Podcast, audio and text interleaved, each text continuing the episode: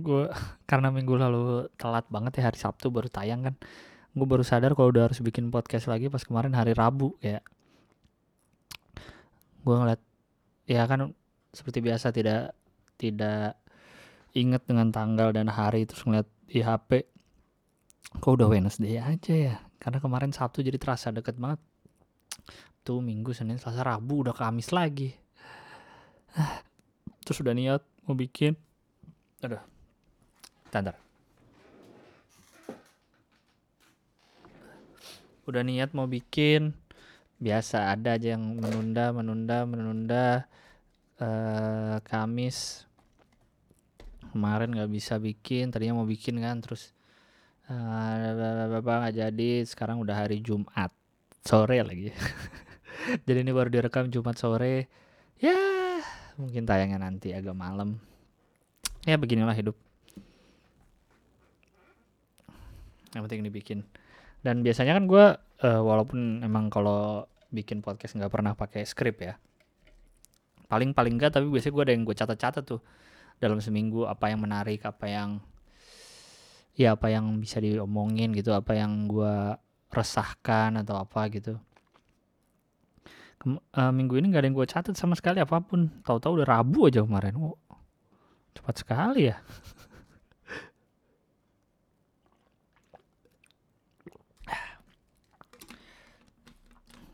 Padahal gue udah mikir kemarin Rabu kan ah jangan telat lagi deh biar nggak kerasa cepet eh sekarang udah Jumat.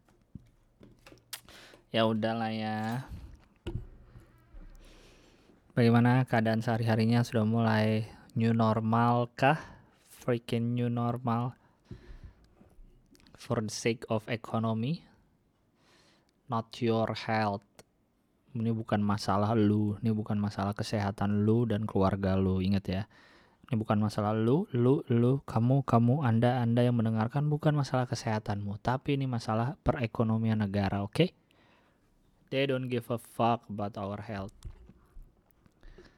Semua dibuka, semua dibilang disuruh normal karena for the sake of economy, oke? Okay? Jadi jangan senang dulu, uh, jangan mengira sudah berakhir pandemi atau akan berakhir. Sepertinya belum sepertinya juga tidak dalam waktu dekat. Nggak tahu sih. Ya kita optimis aja lah sebagai manusia. Hanya bisa ber hanya bisa beroptimis. Tidak tahu apakah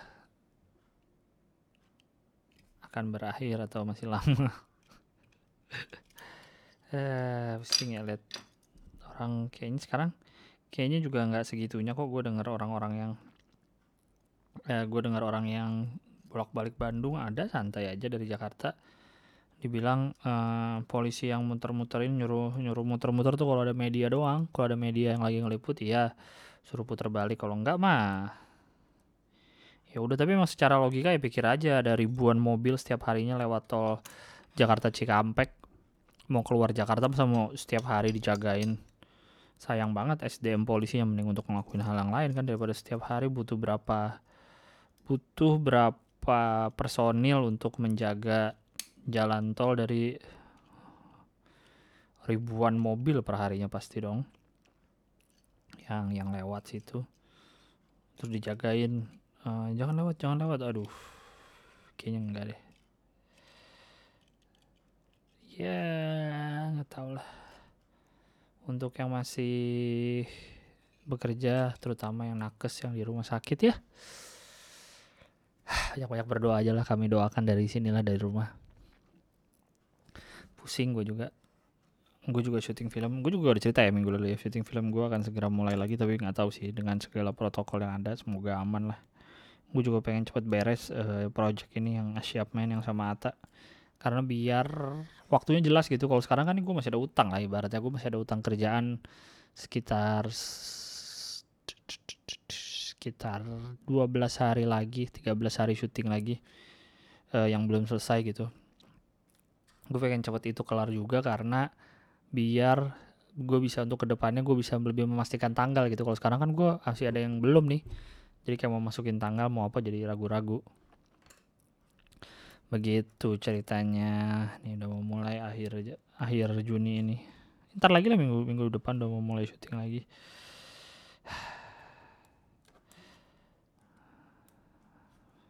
pusing pusing tahu gue bahas apaan ya? Nggak nyatet apa apa gue beneran. Terus lihat uh, berita soal yang kasus novel Baswedan kayak ah uh, selalu uh, ekspresi yang tepat untuk Indonesia, untuk warganya, untuk orang-orangnya, mau nggak usah warga sipil ya semua lah, untuk warganya, untuk negaranya, untuk governmentnya, uh, segala macam. Tetap yang paling pas adalah disappointed but not surprised. Not surprise itulah yang paling tepat untuk menggambarkan apa pun yang terjadi di Indonesia. Uh, Covid belum turun tapi udah dibuka apa-apa mall segala macam udah mau dibuka disappointed but not surprised. Uh, kasus novel Baswedan udah tiga tahun kabur orangnya terus ternyata hanya difonis satu tahun padahal pelakunya polisi juga. Pelakunya polisi loh dari instansi. Uh, terus hanya dihukum satu tahun terus dibilang nggak sengaja kena muka karena niatnya kena badan. Disappointed but not surprised. Dari semua kayak ya beginilah tidak pernah kan? Sekali lagi apakah pernah anda mendengar, melihat atau merasakan suatu keputusan dari pemerintah dan Anda berpikir, "Wow, ini bagus sekali keputusannya, sangat aku dukung, sangat aku tunggu-tunggu langkah ini." Tidak pernah kan atau jarang sekali? Negara lu tuh begini.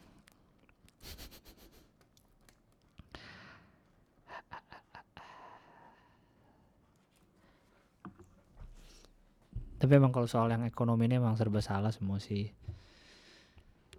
Pelit sih nggak mau ngeluarin duit buat warganya. Asli lah semua. Kalau disuruh di rumah aja tapi dijamin semua paling gak dibantu mau kita kita mah.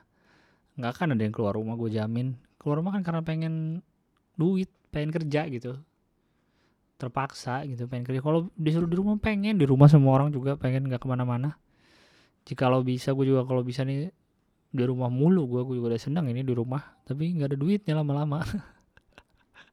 Kalau nggak belanja online mulu sekarang gue lagi demen mau di Hot Wheels belanjanya udah stop sih sekarang lagi ngerakit kenakitnya aja nih yang lagi uh, menyita banyak waktu setiap harinya. Cuma ya tetap aja ini kan hobi. Tidak ada duitnya orang-orang yang udah di rumah ngulik masak ngulik bikin apa bikin apa bikin apa ya kalau nggak dijamin penghasilannya nggak dijamin kesehatannya gimana pusing gak sih lo karena semakin semakin ke sini nih semakin bola liar nih covid nih. Semakin bola liar uh, posit uh, yang segi orang positif ya lah ya makin banyak atau apa tuh udah ada yang sempat seribu sehari kan bisa jadi itu kan positif ya bisa jadi mungkin karena tesnya semakin banyak jadi semakin banyak yang orang ketahuan. Uh, karena emang dibilang gitu kan kalau misalnya tesnya udah masif jadinya akan jangan kaget kalau har nah, harga lagi kalau jumlah yang positif akan naik. Tapi ini kan nggak tahu nih kayak seribu positif tiba-tiba. Gue aja belum pernah tes sampai sekarang. Tapi kayaknya minggu depan gue ada tes covid sih karena untuk yang mau syuting. Uh, terus bola liarnya adalah tadi gue pengen ngomong apa ya? Oh ininya sih konspirasi-konspirasinya tuh semakin takutnya jadi semakin parah juga ini orang-orang. Konspirasi-konspirasi segala macam itu semakin menjadi liar gitu. Nggak cuma di mid lower class di di upper class pun banyak yang middle class lah banyak yang kemakan gitu. Ada yang ah ini mah ini pemerintah doang kok kayaknya dah politik nih.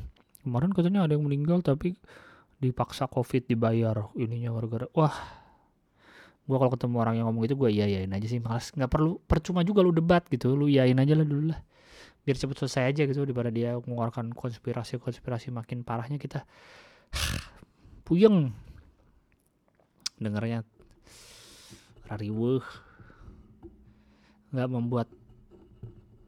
Kan sekali lagi gue bilang tuh selalu mau percaya yang mana tapi ya nggak usah terlalu memaksakan juga kayak kan gak bikin lu jadi lebih hebat juga gitu dengan lu. Wah enggak lah ini mau cuma konspirasi pemerintah aja ini. Wah wah yang meninggal. Gue sempat bilang itu soalnya ke salah satu orang yang gue ngobrol. Tapi kan ada yang meninggal beneran gitu. Wah katanya kemarin ada tuh yang meninggal tapi dipaksa ditulisnya covid biar ini ini untuk media bla bla bla bla bla oh iya iya gue iya iya aja dah. Sekali lagi kalau mau debat ngapain juga gitu buang-buang waktu lu juga jadi ya udah aja lah. Iya deh bener. Ini memang akal-akalan media lah. Semoga keluarganya nggak kepada kena yang kena konspirasi itu. Kalau yang getol menyuarakan konspirasi itu terus ternyata keluarganya amit-amit gitu sih ya. Tapi misalkan ada keluarganya orang terdekatnya lah yang kena dan meninggal dia bakal ngomong apa ya? Apa dia bakal ngomong wah nih keluarga gue dibunuh oleh konspirasi pemerintah gitu. Atau apa gitu apa yang bakal diomongin ya kalau ada keluarganya yang kena? Bingung bingung.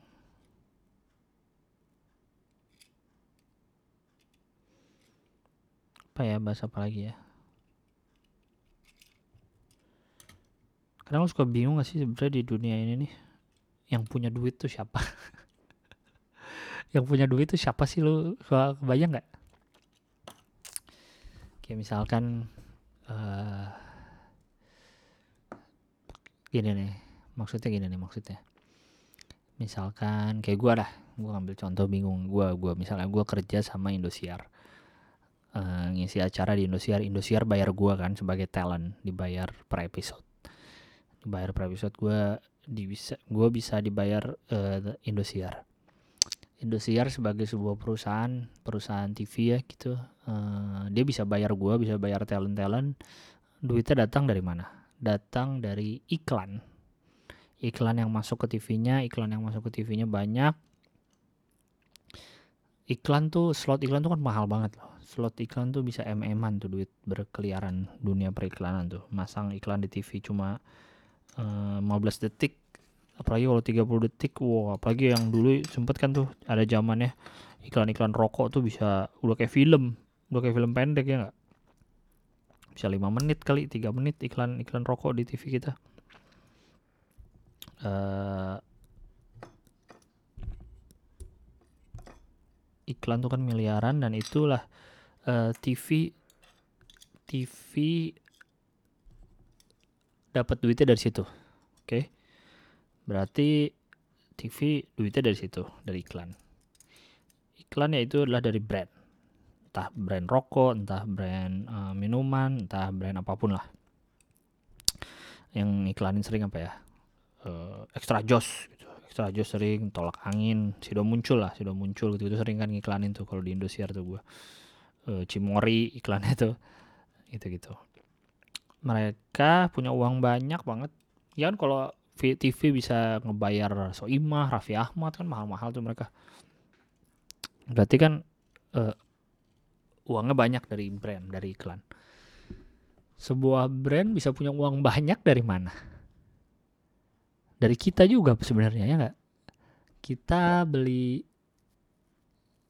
kita beli produknya. Kita sebagai rakyat beli beli produknya gitu. Misalnya kita beli tolak angin karena kan setahu gue nih salah satu pengeluaran terbesar sebuah perusahaan itu kan di marketing di iklan di advertising itu bisa gede-gedean bisa film juga gitu. Kalau mau ngerilis film biaya promosinya tuh bisa setengah biaya produksi sendiri kali. Karena biasanya promosi yang paling edan gitu duitnya. Termasuk di brand juga kan untuk dia bikin iklan. Berarti pengeluaran ber mm itu kan berarti sebanding dengan pemasukannya ya nggak pemasukannya berarti datang dari kita kita juga ya? Dari kita orang yang beli barangnya. Kita dapat duitnya gue dapat duitnya dari Indosiar. Jadi uang itu dari mana sebenarnya yang punya ya? Suka bingung gue suka mikirin gitu. Terus kadang sebuah brand uh, ada pemilik modal, ada yang ngisi sahamnya, itu ada investornya. Kadang kita sebagai orang pun bisa beli sahamnya. Kalau dia perusahaan terbuka gitu kan, bisa beli lembar-lembar sahamnya. Berarti kan uangnya dari kita juga ah gimana ya bingung gue suka bingung kadang-kadang kepikiran gitu nih sebenarnya di dunia ini yang punya duit tuh siapa sih gitu atau nggak startup deh kadang kan orang bikin startup banyak tujuannya. Ada yang tujuannya hanya untuk dapat investor terus udah dilepas. Ada apa sih istilah-istilahnya tuh? Ada yang hanya untuk jadi hanya untuk bisa exit ya istilahnya. Apa sih itu kalau udah memenuhi apa dia udah lepas bikin startup baru. Ada orang yang kerja gitu bikin startup bikin startup sungguh sampai udah oke okay, sampai masuk investor duit udah ada udah dilepas atau dikasih ke investornya biar dia yang ngurusin atau apa. Yang penting dia udah dapat duitnya. Ada yang gitu-gitu kan.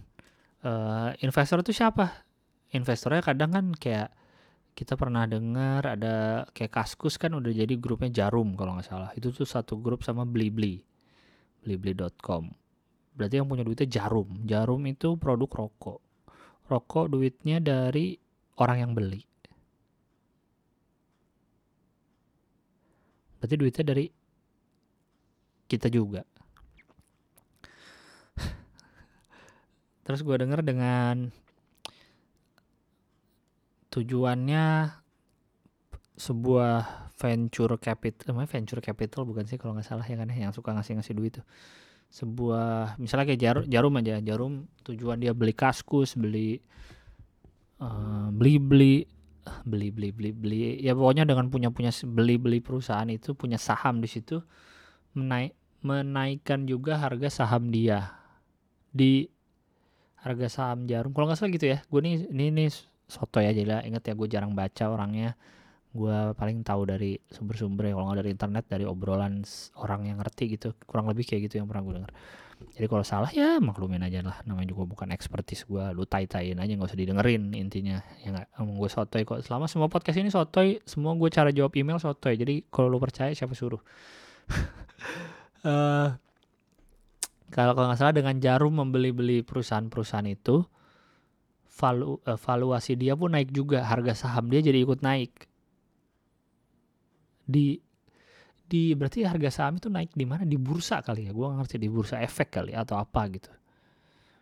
Naik di situ gitu. Karena kan kadang gue waktu itu mikir kan ini tuh gue ngobrol sama teman gue yang cukup ngerti soal per dunia per startupan. Kayak ngapain sih perusahaan gede beli lagi beli lagi beli lagi? Uh, ya untuk naikin perusahaan dia juga nantinya gitu. Uh, value perusahaan dia jadi naik juga karena dia punya eh, perusahaan A dia ngedanain ini B punya saham di ini punya saham di ini sehingga saham dia naik juga. Terus kayak gitu nanti yang beli-beli sahamnya yang bisa terbuka dijual lembar-lembar yang beli siapa? Kita kita juga. Berarti sebenarnya uangnya tuh ada di siapa gitu yang jadi gue suka mikir tuh paham gak sih omongan gue dari tadi? Yang punya uang tuh siapa sebenarnya gitu? Apa gue? Enggak gue dapet dari yang hire gue kerja gitu. Ya kadang kan uh, misalnya kayak influencer atau apa dia bikin konten yang bagus bikin ya bikin konten apa pun video foto yang bagus-bagus sehingga suatu saat ada brand yang melirik dia. Wah nih orang produknya eh uh, engagementnya atau persona dia di sosial media oke okay nih cocok dengan brand gue misalnya dia brand sosis so nice gitu.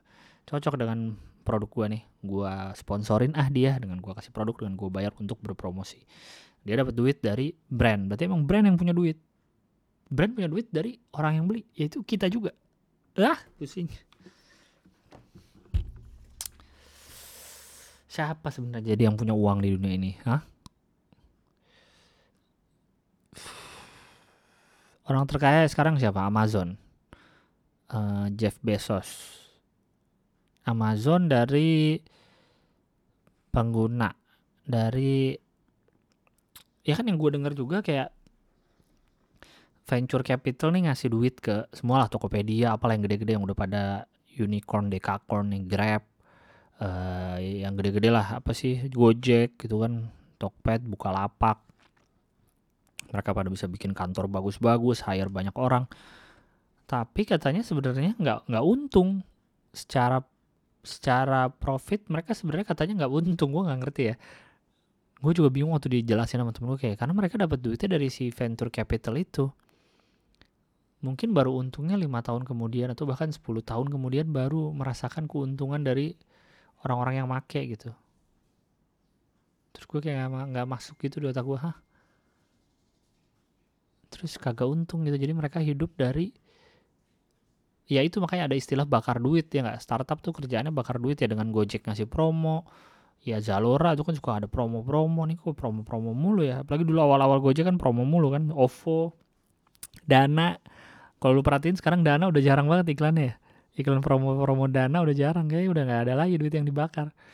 Istilahnya bakar duit kan karena lu dapet nih duit sekian juta dolar dari investor ya udah gua apain aja terserah lah gua kasih promo. Yang penting uh, yang penting pengguna banyak. Karena sekarang nominalnya adalah big data ya nggak? Data data lu yang diperjualbelikan kan? Data kita yang diperjualbelikan sama mereka mereka itu. Karena yang dicari ini obrolan gue nih mungkin sama temen gue nih ah, udah agak lama nih 3-4 tahun lalu nih.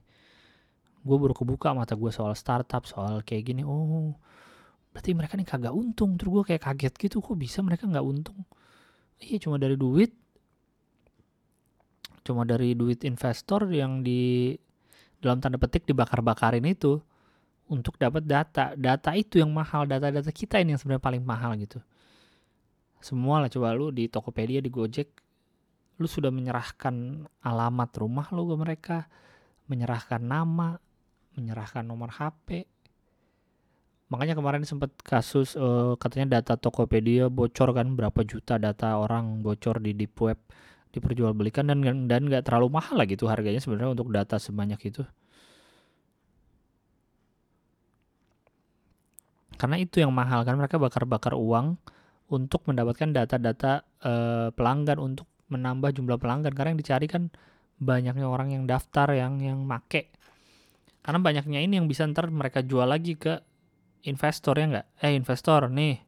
Startup gue udah dipakai sama 2 juta orang.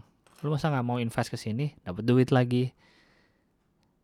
Dibeli ini dibeli itu. Masuk lagi investor dari mana?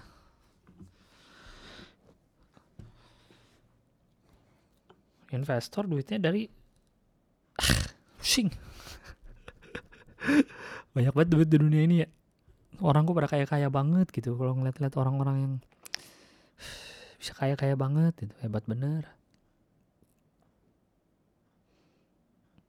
Jadi sebenarnya siapa yang punya duit?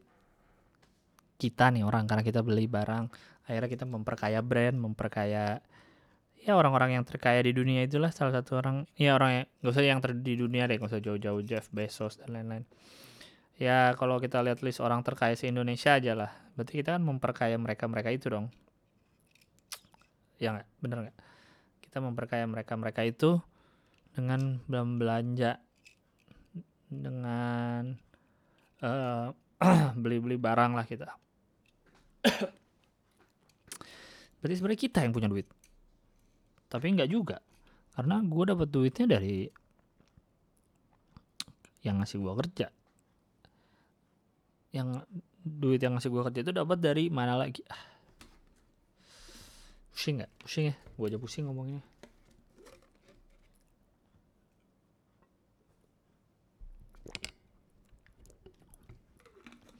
Uang tuh padahal ciptaan manusia loh. Ciptaan kita tapi kita diperbudak olehnya. Kita di kita menghamba padanya pertemanan bisa rusak karena dia karena duit men. Makanya gue paling ya gue sering ngomong juga gue paling males kalau harus pertemanan bertahun-tahun rusak karena lu nggak mau bayar duit gue balik dan gue harus minta-minta. Fuck. Ntar kalau ditagih di masa gini aduh lagi masa covid susah nih nggak ada duit. Ah saat minjem aja harus diburu-buru saat balikin pusing udah lah ya pusing gua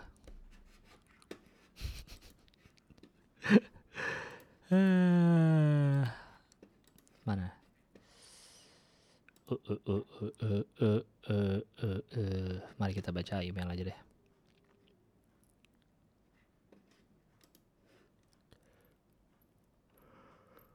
uh. Email paling lama 23 Mei. belum sebulan lah ya masih belum terlalu oke udah pegel. Nggak ada yang mau brand yang sponsorin gua kursi gaming ya? Eh pegel tahu duduk di kursi biasa. Oke selamat Eh, oke, tidak usah baca alamat email. Selamat pagi, siang, malam, Bang Gilbas mau cerita dikit biar lega. Jadi, jadi itu aku mulai suka nontonin stand up comedy udah 4 tahun ini. Nah, berapa komika yang aku suka tuh Panji Pragiwaksono, Coki Pardede, Tretan Muslim, dan tentunya Gilang Baskara. Oh. Singkat cerita karena adanya wabah ini, wabah stand up comedy maksudnya. Wabah ini komika-komika jadi lebih aktif live di Instagram. Jadi aku memutuskan untuk follow dan ngikutin live-nya nih dalam kurung. Nah, ini poin yang aku mau ceritakan. Apa ini perasaanku doang? Bang, Coki Pardede kalau lagi Insta Story atau live IG pas dia ngehadap kamera gitu natapnya dalam banget. Tanda tanya dalam kurung. Sampai kadang aku takut ternyata serem bang banget lihat Bang Coki kalau deket banget satu layar HP muka semua. Karena selama ini kan kalau lihat dari YouTube paling enggak setengah badan yang kelihatan. Nah ini semuka doang selayar Aku jadi deg-degan dan takut diliatin Bang Coki, padahal cuma live IG. Dan rasanya tuh kayak om-om mau nerekam ABG gitu. jadi pas Bang Coki live IG, aku memutuskan untuk dengerin suaranya aja tanpa lihat karena seriusan serem. S titik E titik R titik E titik M titik. BTW Bang Coki mirip sama Deddy Susanto nggak sih? Baru sadar pas lihat mukanya dari deket apalagi apa perasaanku aja. Deddy Susanto siapa ya? Yang psikolog di sinyalir bohong itu ya, yang suka pelecehan.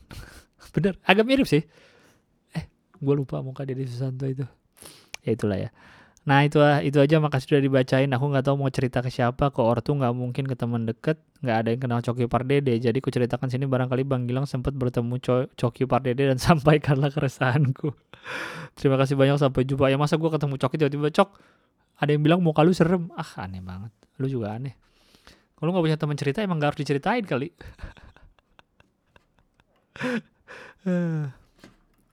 Lanjut.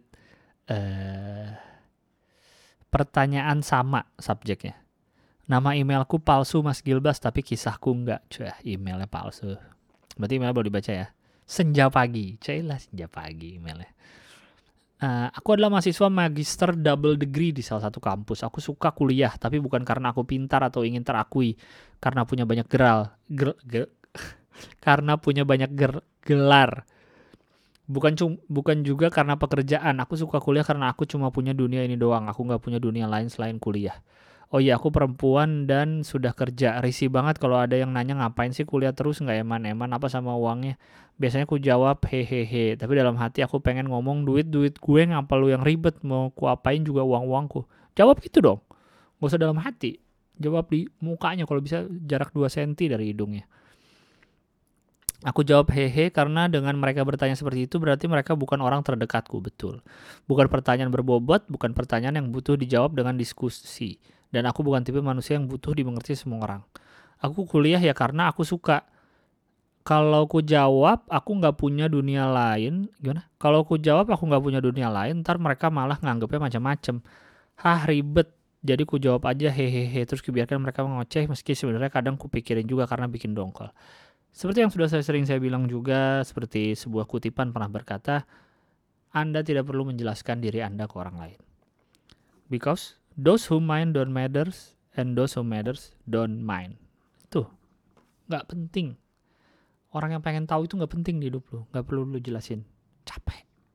Kalau Mas Gilbas sebenarnya pengen jawab apa kalau ditanya kok kuliahnya nggak dikelarin? Jawab apa ya? Gue kalau ditanya dulu gue bilang males. Emang sejujurnya dulu gue males skripsinya. Plus ketemu stand up jadi udah uh, apa namanya jadi udah punya duit sendiri tuh jadi makin malas ya udah dah semakin gak ada yang selesai. Gitu sih. Iya aku jawab gitu sih biasanya males skripsinya. Karena kuliahnya sih selesai semua kelasnya skripsinya enggak. Terima kasih udah dibacain mas. Akhirnya dibaca sama orang yang ku DM gak dibales. Hah? BTW emang sih aku DM-nya nggak jelas. GJ gitu nulis namamu satu huruf satu huruf dari G dan I. Kalau dibalas malah nggak wajar hehe. Oh anda pernah DM saya? Jarang emang gue balas DM kadang jarang baca juga gitu. Suka banyak atau suka nggak pernah. Soalnya notifnya juga gue matiin notif DM Instagram eh, notif DM Instagram tuh gue matiin udah dari lama biar nggak ribet biar nggak ribut ribut dan ribet kayak bunyi bunyi jadi jarang gue buka kecuali kalau ada yang mention di story kadang-kadang itu kan masuk ke yang apa sih notification kalau harus buka DM-nya jarang-jarang suka eh, bukannya nggak pernah tapi jarang sekali buka-buka gitu oke okay, ini lanjutin berikutnya Jangan sebutin nama emailku ya kak, aku ngikutin podcast kakak dari awal sampai sekarang dan selalu nungguin episode barunya. Jadi aku mau cerita, aku baru jadian sama cowok dan waktu PDKT Yan kita tuh termasuk sebentar. Terus setelah aku jadian sama dia, semua masalah di masa lalunya muncul yang aku baru tahu sekarang. Terus kemarin tiba-tiba ada cewek yang ngechat aku, kak dia tanya kalau aku pacar dia ya. Dia pacarku sekarang. Setelahnya aku tanya sama cowok aku kan dia siapa. Terus pacarku jawab kalau si cewek berharap sama cowok aku tapi dia nggak nanggepin si cewek ini. Setelah itu aku mulai denger-dengar sifat pacarku dari teman aku yang lain dan ceritanya itu kayak jelekin sifat pacarku ini. Kalau menurut kakak, aku harus gimana? Karena bingung harus percaya yang mana. Kalau menurut gue percaya teman-temannya karena pacar lu tuh brengsek gue udah tau lah. Nggak bener lah kalau udah sampai cewek-cewek yang ngechat gitu. Udah pasti gak usah dipercaya. Pacar lu siapa? Suruh PDKT cuma sebentar. Gue sekarang mau jadi demotivator. Jadi gue nggak mau ngasih yang baik-baik gue gue kasih yang jelek-jeleknya aja.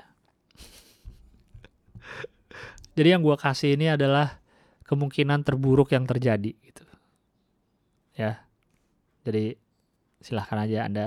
Terus percaya pacarmu percaya teman-temannya dan percayalah kalau pacarmu itu nggak bener padahal si pacarmu itu masih deket sama si cewek itu terus tiba-tiba jadian sama kamu sehingga cewek itu nanya-nanya kok dia udah pacaran aja sekarang? Sedangkan sama aku? Aku hanya dijadikan pelarian saja. Nah gitu. Emang enak. Makasih udah bacain email keresahan aku. Saya terus kak Gilang biar bisa terus bikin podcast. Amin. Uh, uh, oke lanjut Curhat bang. Oke. Mau curhat bang, gue dari SD SMP bisa dibilang anak yang lumayan pinter. Ranking seenggaknya bisa sampai lima besar lah. Tapi nggak pernah sampai tiga besar gitu. Waktu gue SMA gue bener-bener kerja keras banget bang untuk bisa masuk uh, jalur undangan di salah satu PTN.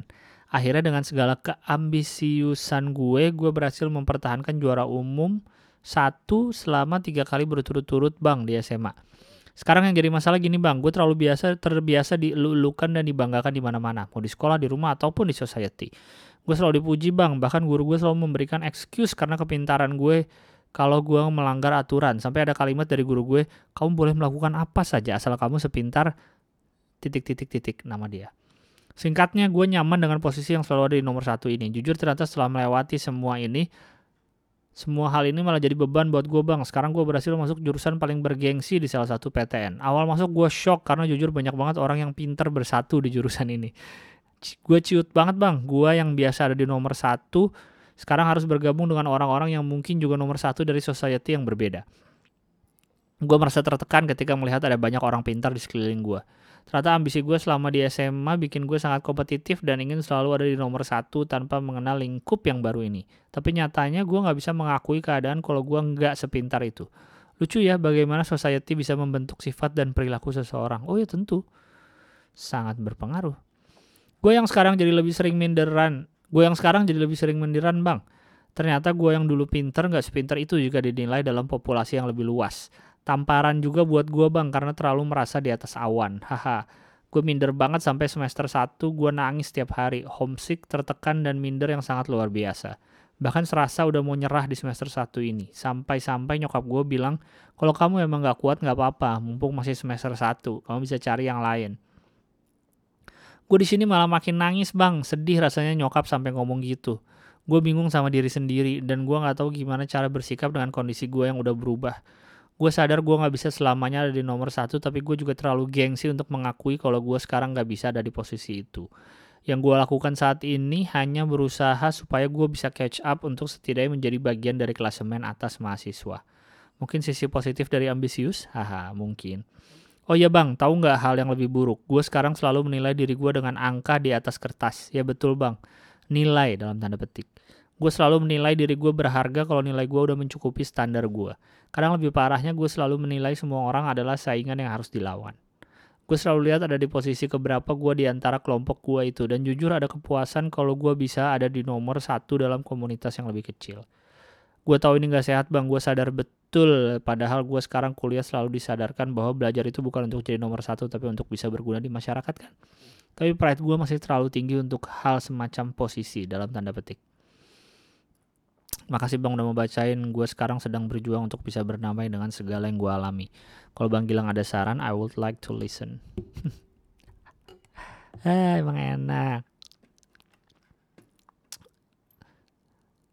Ini gue serius dulu ya. Enggak sih. Gue gak pernah serius dari awal juga bikin podcast ini ya mungkin kalau sisi positif kompetitif lu bisa nonton The Last Dance lu lihat Michael Jordan betapa dia kompetitifnya jadi orang dan di betapa dia harus menjadi nomor satu in everything. Uh, ya walaupun akhirnya dia berhasil sih maksudnya tapi dengan segala macam yang harus dia korbankan segala macam yang harus dia lewati untuk selalu bisa menjadi yang terbaik di posisi dia di mana pun gitu. Mungkin ini lu tuh lagi ngalamin yang namanya uh, tadinya lu tuh ikan besar di kolam kecil hanya di lingkungan sekolah SMA SMP lu dari juara satu terus akhirnya pas kuliah lu masuk tuh. Lu jadi ikan kecil di kolam besar lo sekarang. Sebenarnya lu udah naik level lu ikan kecil di kolam besar loh. Lu tadinya ikan besar di kolam kecil yang lainnya ikan kecil semua. Lu ikan besar ya udah lu pasti lu makan semua. Sekarang lu jadi ikan kecil di kolam besar. Eh enggak. Lu berarti sekarang jadi ikan besar ikan dengan ukuran yang sama tapi kolamnya lebih besar dengan banyak ikan-ikan yang ternyata seukuran sama sama lo dan yang harus lo lawan. Ini masih kuliah men. Lu ngerasain nanti di dunia kerja mungkin lebih gila lagi yang lu rasain. Uh, ya kalau menurut gua itu tandanya lu sekarang lagi naik level aja dan lu belum siap aja dengan ini. Lu baru semester berapa sih?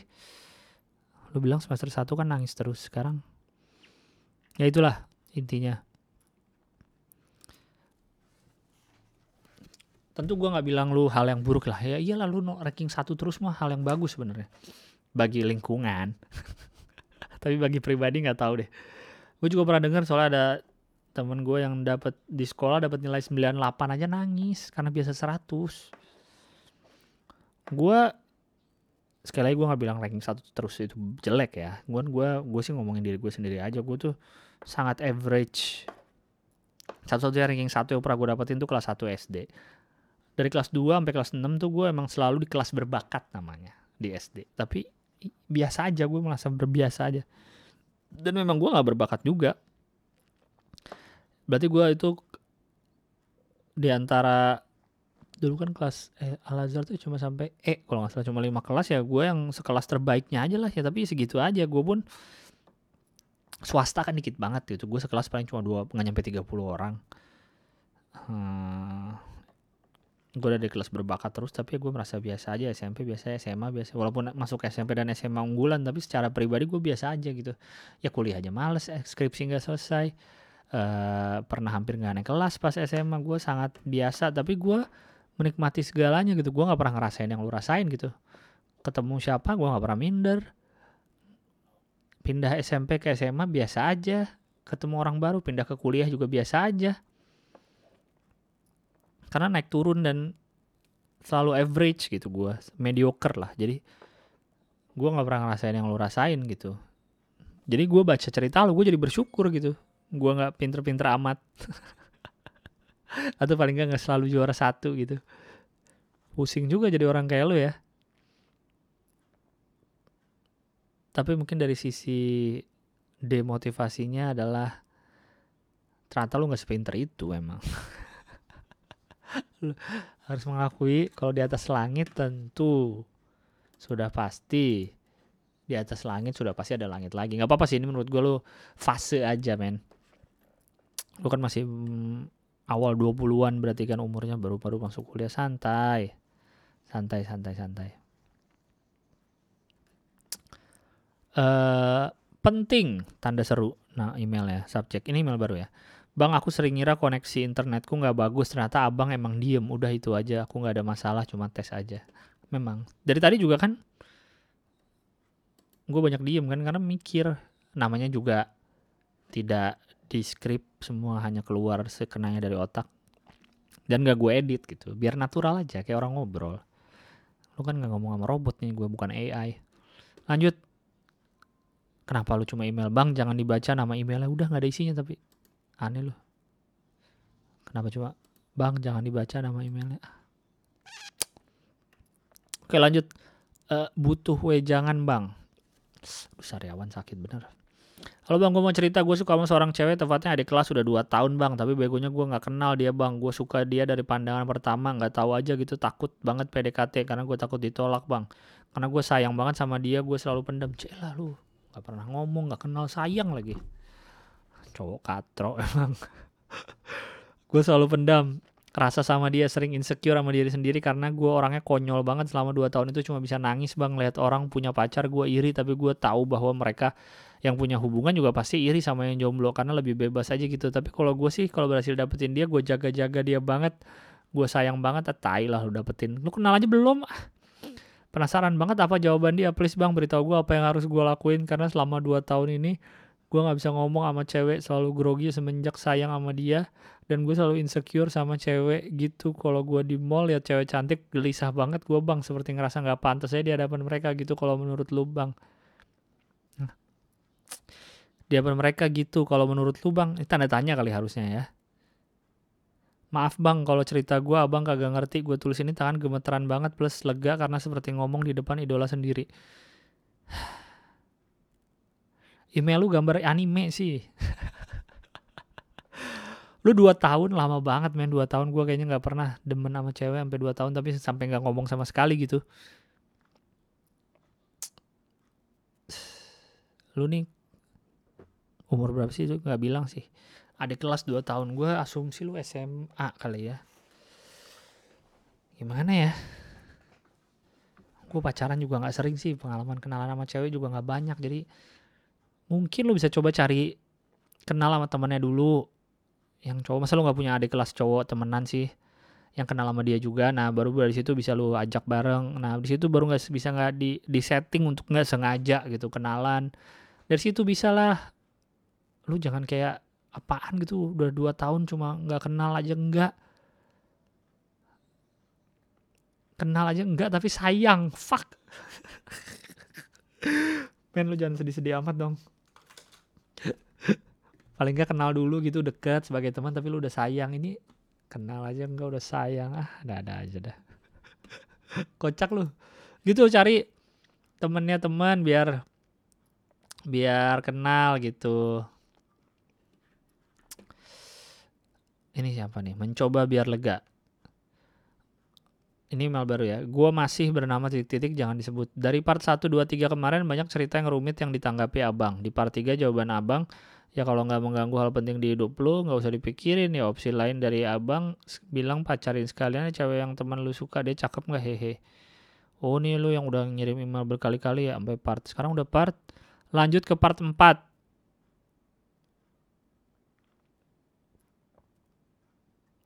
terakhirnya dia nulis lanjut gue bahas di part 5 dan akan selalu kembali abang bilang gak usah karena nganggep cerita gue gini-gini aja Oke kalau gitu sekarang gue akan stick dengan omongan gue Gak akan gue bacain nih melu yang ini Emang enak dong nulis panjang-panjang gak dibacain Oke lanjut Hubungan beda agama Mari Eh enggak salah Uh, halo Bang Gilbas, semoga bahagia dan sehat selalu ya. Perkenalkan namaku Sila dari Jogja. Aku ngikutin podcast biar lega sejak episode pertama. Seingatku ini pertanyaan belum ada atau pembahasan ini belum dibahas. Aku pengen Bang Gilbas bahas ini. Jadi beberapa kali aku menjalin hubungan beda agama. Terakhir beberapa bulan lalu aku menjalin hubungan dengan anak Katolik. Cela anak. Kita berjalan biasa aja sih, umur dia sekarang 28 dan belum ada tanda-tanda serius. Padahal aku selalu ngasih sinyal. Katanya, kita kan beda agama Ya kalau gitu kenapa dimulai sejak awal? Emoticon sedih. Jadi menurut Bang Gilbas gimana soal hubungan beda agama saat pacaran ataupun untuk menikah? Bahas ya Bang. Gila gue nikah aja belum. Eh uh, kayaknya kayaknya gue pernah bahas juga di episode minggu lalu kali ya. Gue biasa aja kalau nanya menurut hubungan beda agama menurut gue biasa aja gitu. Sekali lagi gue pernah ngeliat orang yang nikah seagama tapi tampak tidak bahagia gitu dengan pilihannya. Gue ketemu yang nikah beda agama bahagia-bahagia aja gitu dan kebalikannya gitu semua bisa terjadi sekali lagi tidak ada yang pasti di bumi ini kecuali mati dan pajak karena gue baru dapat surat pajak uh, denda dari 2017 baru dikirim sekarang. Dan gue harus bayar. Ya itulah. Uh, jadi menurut gue biasa aja. Kalau lu menurut lu bisa dijalanin jalanin aja. Slow. Ya kecuali kalau masalahnya gini ya tiba-tiba dibilang kita kan beda agama. Ya kan dari awal juga udah tahu beda agama. Apa pacar lu ini jadi katolik di tengah-tengah pacaran kan enggak uh, jadi menurut gue biasa aja dan itu urusan masing-masing dan kalau menurut anda menyenangkan ya jalanin aja. Iya, ya ada gue punya kenalan yang beda agama menikah dan udah cukup lama nikahnya dan punya anak baik-baik aja. Gitu. Ada yang nggak baik-baik aja ada. Yang seagama pun yang baik-baik aja dan yang tidak baik-baik aja ada. Karena masalah kan ada aja gitu ya mau seagama. Ya emang kalau mungkin kalau dengan nikah berbeda agama mungkin jadi nambah satu titik lagi masalah tapi kan masalah lain pasti akan selalu ada. Gitu. Siapa tahu ada saling melengkapinya. Mungkin secara agama beda jadi masalah tapi di sisi lain ada yang lain-lainnya tidak menjadi masalah tahu kalau orang yang seagama dari sisi agama tidak masalah tapi di sisi lain-lainnya ada masalahnya. Gitu aja. Adil kok semua. Semua orang adil mendapat masalahnya di dunia ini. Oke lanjut. Mm, mm, mm, mm, mm. nanya doang curhat kagak. Assalamualaikum warahmatullahi wabarakatuh. Waalaikumsalam. Emang gak harus curhat sih Kali ini saya tidak ada niatan curhat Mas Gilang, saya cuma mau nanya Mas Gilang perawatan rambut pakai apa aja sih? Rambut saya kan panjang dan keriting juga, cuma nggak sekeribu Mas Mas Gilang sih, tapi rambut saya masih sering rontok. Padahal udah coba pakai shampoo dari Lifebuoy sampai Body Shop, vitamin juga udah pakai gram juga lama-lama, tapi mau dipotong kan sayang. Udah Mas mau nanya itu aja, thanks. Gak ada gue mau cuma sampoan doang. Perawatannya. Eh uh, gue dulu kayaknya juga sempet deh kayaknya sampai sekarang sempet rontok. Apa nggak pernah merhatiin lagi sih cuma suka lah kadang-kadang rontok-rontok gitu. Ehm, nggak hmm, tahu sih. Tapi kalau gue gue tuh kan dulu pernah ada titik waktu kuliah tuh gue ketombean. Gue kaki kenapa gue ketombean ya? Itu kan ketombean tuh kan kayak ngelupas kulit kepala gitu kan. Terus tangan gue tuh suka ngelupas kulit telapak tangan gue tuh paling enggak setahun ada sekali atau dua kali lah yang kering sampai ngelupas gitu uh, kulit kulit tangan. Setelah gue pikir-pikir kenapa? Gitu gue selalu mikir kan ini sesuatu yang muncul secara berkala tapi kayaknya gue nggak nemu penyebabnya gitu. Setelah gue pikir-pikir kayaknya karena stres deh. Kalau dulu waktu kuliah uh, kan sama tuh kelopak tangan ngelupas sama ketombe kan kulit kepala ngelupas selalu muncul-muncul kalau gue deket uas deket uh, eh, UTS gitu. Jadi kayaknya secara tidak sadar kita ada stres atau ada kepikiran sesuatu sehingga tubuh menunjukkan gejala-gejalanya gitu. Tapi kita tidak menyadari itu kalau kita stres. Kurang lebih sih kayak gitu. Jadi mungkin ada lu yang pikirin atau apa sehingga mengakibatkan rontok. Nggak tahu sih ngaruh apa enggak. Ini kan hanya dari kesotoyan. Ya kayak gitulah kurang lebih. Assalamualaikum warahmatullahi wabarakatuh. Waalaikumsalam. Atau penyakit lainnya atau jawaban lainnya mungkin emang lu udah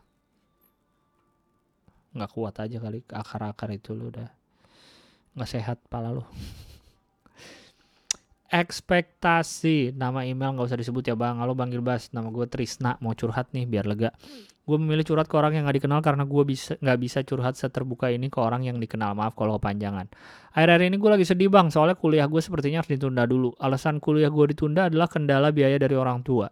Gue kecewa banget bang. Padahal bapak gue dulu yang nyuruh-nyuruh gue buat kuliah dan ngasih ekspektasi gitulah kalau bakal ngusahain apa pun buat gue bisa kuliah tapi sekarang pas gue udah beneran mau masuk kuliah, dia malah kayak blank gitu sama rencana-rencana kuliahin gue.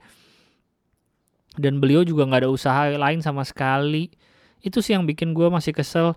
Jujur gue kecewa banget kalau emang dari awal nggak dikasih ekspektasi tinggi, mungkin gue juga nggak bakal sekecewa ini. Rasanya pengen pergi aja dari rumah biar bapak gue tahu gimana dalamnya rasa kecewa gue. Tapi di satu sisi nggak tega sama ibu kalau harus nunjukin kesedihan di depan dia. Jadi pura-pura santai supaya ibu nggak kepikiran. Menurut tuh gue harus gimana bang? Wow, kompleks ya. Mungkin lu bisa karena lu kecewa sama bapak lu kan hmm, karena dibilang mau ngusahain kuliah tapi ternyata di tengah-tengah tertunda. Mungkin lu bisa melampiaskan ke ibumu nggak ya? Karena lu nggak mau nunjukin kesedihan depan ibu lu ya. Gimana? Karena harus dikeluarin sih ke orang karena kalau lu kalau lu ngelimpahin ke gua ya mungkin lu lega. Tapi tidak gua kan nggak akan ngomong ke bapak ibu lu juga gitu. Mending lu ngelimpahin ke orang yang misalnya ke misalnya ke nyokap lu terus nyokap lu bisa cerita ke bapak lu. Kalau anak kita merasakan kekecewaan ini gitu. Nggak tahu sih. Wah udah ajan maghrib nih. Tanggung lantar lagi. Hmm, iya siapa tahu kalau lu cerita ke ibu lu ibu lu bisa ngomong ke bapak lu terus lu biar tahu kalau lu tuh kecewa kalau lu tuh sebel kalau lu tuh jatuh ekspektasinya kalau lu tuh jadi ah, karena lu udah ngarepin banget lu udah dijanjiin mau kuliah tapi ternyata begini kayak gitu loh. Tapi nggak tahu sih takutnya gue percuma juga gitu ya lu lega tapi lu akan tetap merasakan kekecewaan kekecewaan gitu itu gitu. Karena ya karena gue nggak bisa ngomong apa apa juga ke bapak lu. Begitu sahabat. Ya semoga dapat uh, itu deh ya dapat solusi. Gue juga bingung sih. Ya gue kebayang sih jadi lu lagi enak-enak kuliah gitu lagi lagi seneng-senengnya mungkin udah tahu nih lu lagi mau kuliah mau apa segala macam tapi ternyata ekspektasinya harus dijatuhkan karena sesuatu yang di luar kendali lu. Sekali lagi ini kan di luar kendali lu ya. Lu nggak bisa ngapa-ngapain juga. Nggak bisa maksa bokap lu untuk kerja. Atau mungkin lu bisa kerja cari duit untuk biayain kuliah. Ya entahlah. Semoga dapat solusi ya. Ya gue sorry gue nggak bisa ngasih apa-apa. Gitu aja sih maksudnya dibacain. Semoga sehat dan bahagia selalu buat panggil Basia terima kasih. Kirim email lagi biar lega Bang Gilbas habis dengerin podcast tentang The Last Dance kemarin jadi penasaran pernah nonton film atau ngikutin serial Korea di Netflix ya di Netflix serial Korea belum sih tapi gue udah paling Kingdom. Tapi yang lain-lain kayak gue sih pengen karena kebanyakan yang pengen ditonton gitu jadi gue belum mulai-mulai gitu. Gue penasaran sama reply reply 88 itu uh, hospital playlist juga katanya oke okay ya kalau film mah banyak yang udah gue tonton Korea dari lama. Tapi bukan di Netflix sih. Film-film kayak detektif gitu-gitu. Film-film misterinya thriller tuh Korea bagus-bagus menurut gue kayaknya gue bahas juga deh. Begitulah. Teman-teman aku termasuk yang cowok-cowok yang tadinya anti sekarang jadi ngikutin serial serial serial serial Korea nih gara-gara PSBB ini. Udah gitu aja terima kasih. Iya kayaknya cowok-cowok tuh karena udah terlalu image-nya Korea tuh uh, boy band padahal ya mungkin di industri musiknya nggak cocok kepada cowok-cowok mungkin. Tapi dari sisi film series harusnya cocok sih karena ya keren-keren emang. Dari segi produksi keren-keren. Oke lanjut. Udah eh udah jam berapa? Udah berapa lama sih? Terakhir kali ya. Terlalu bahagia Halo bang, pengen cerita biar lega. Lo takut nggak bang pas di mana lo merasa terlalu bahagia? Soalnya yang gue rasa setelah merasa terlalu bahagia nggak lama habis itu selalu ada kejadian buruk yang datang setelahnya. Apa pun itu kejadiannya. Soalnya kemarin beberapa hari sebelum email ini dikirim mantan gebetan gue yang dulu ngilang begitu saja yang buat gue down seketika tiba-tiba balas respon WhatsApp gue bang say hello seakan-akan apa yang dia lakukan itu adalah kesalahan sepele yang menurut gue dia cari pembelaan dalam tindakannya minta maaf minta maaf iya gimana gimana say hello seakan-akan apa yang dia lakukan adalah kesalahan sepele yang menurut gua dia cari pembelaan dalam tindakannya. Minta maaf iya, cuma kayak lo sih berekspektasi lebih ke gua. Oh, lo sih berekspektasi lebih ke gua dalam pengharapan. Tapi kan namanya juga gebetan penggarap pengharapannya ya jadian, cuma ya gitu menghilang gitu aja tiba-tiba. Gue ya otomatis seneng dong sama cuma euforia itu hanya gue ya otomatis seneng dong cuma euforia itu hanya datang di hari itu aja besoknya nggak ada kabar lagi dia ninggalin gue lagi seakan-akan tidak terjadi apa-apa besoknya another woman oh ini cowok ya dia ya another woman ya salah satu wanita yang pernah deket sama gue juga, bukan wanita yang tadi. Dia WhatsApp gue tiba-tiba dan bilang jangan ganggu dia lagi. Katanya dia udah punya pacar dan mau nikah katanya. Dalam pikiran gue ini pasti terjadi. Cuma anehnya seharian itu feeling gue rasanya nggak enak, nggak nyaman aja. Tahu-tahu, tahu-taunya beneran pas malam pas malamnya begitu kejadiannya. Biasanya gue bisa berdamai dengan kondisi, cuma ya down gini tuh jarang terjadi. Menurut lu gimana bang? Lo suka takut saat terlalu bahagia kah? Terima kasih udah dibacain, semoga sehat selalu. Hubungannya apa ya sama terlalu bahagia ya?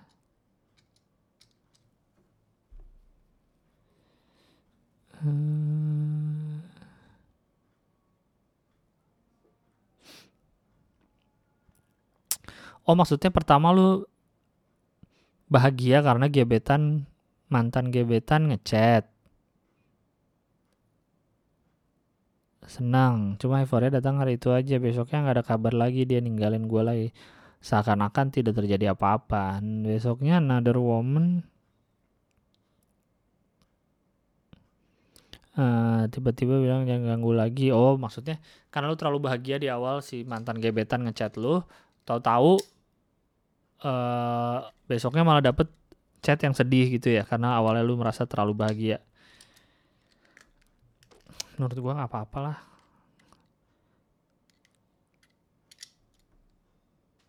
Eh, tapi tunggu tunggu.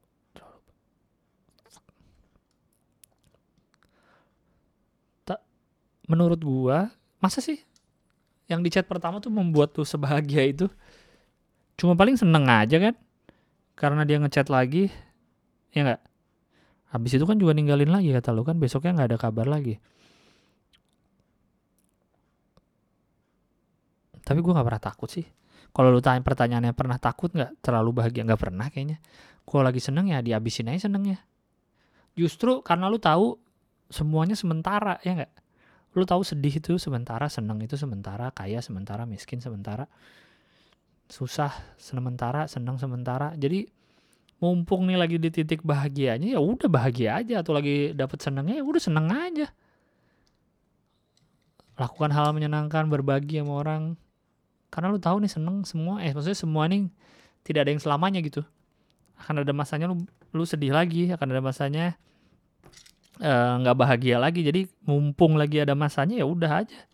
Nikmatin ya gak sih nggak usah takut gitu jadi menurut gua nggak usah jadi wah takut lah terlalu seneng. Nanti abis ini pasti ada suatu hal yang sedih. Kayak orang kan aduh biasanya kalau ketawa terlalu bahagia nih siangnya malamnya pasti bikin sedih nih. Justru karena lu ngomong gitu jadi kejadian beneran menurut gua jadi ada yang sedih. Jadi ada hal yang menyedihkan datang kalau menurut gue ketawa ketawa aja lah. Sedih sedih aja kalau emang itu bikin lu ketawa siang itu nggak usah takut malamnya kenapa-napa aneh orang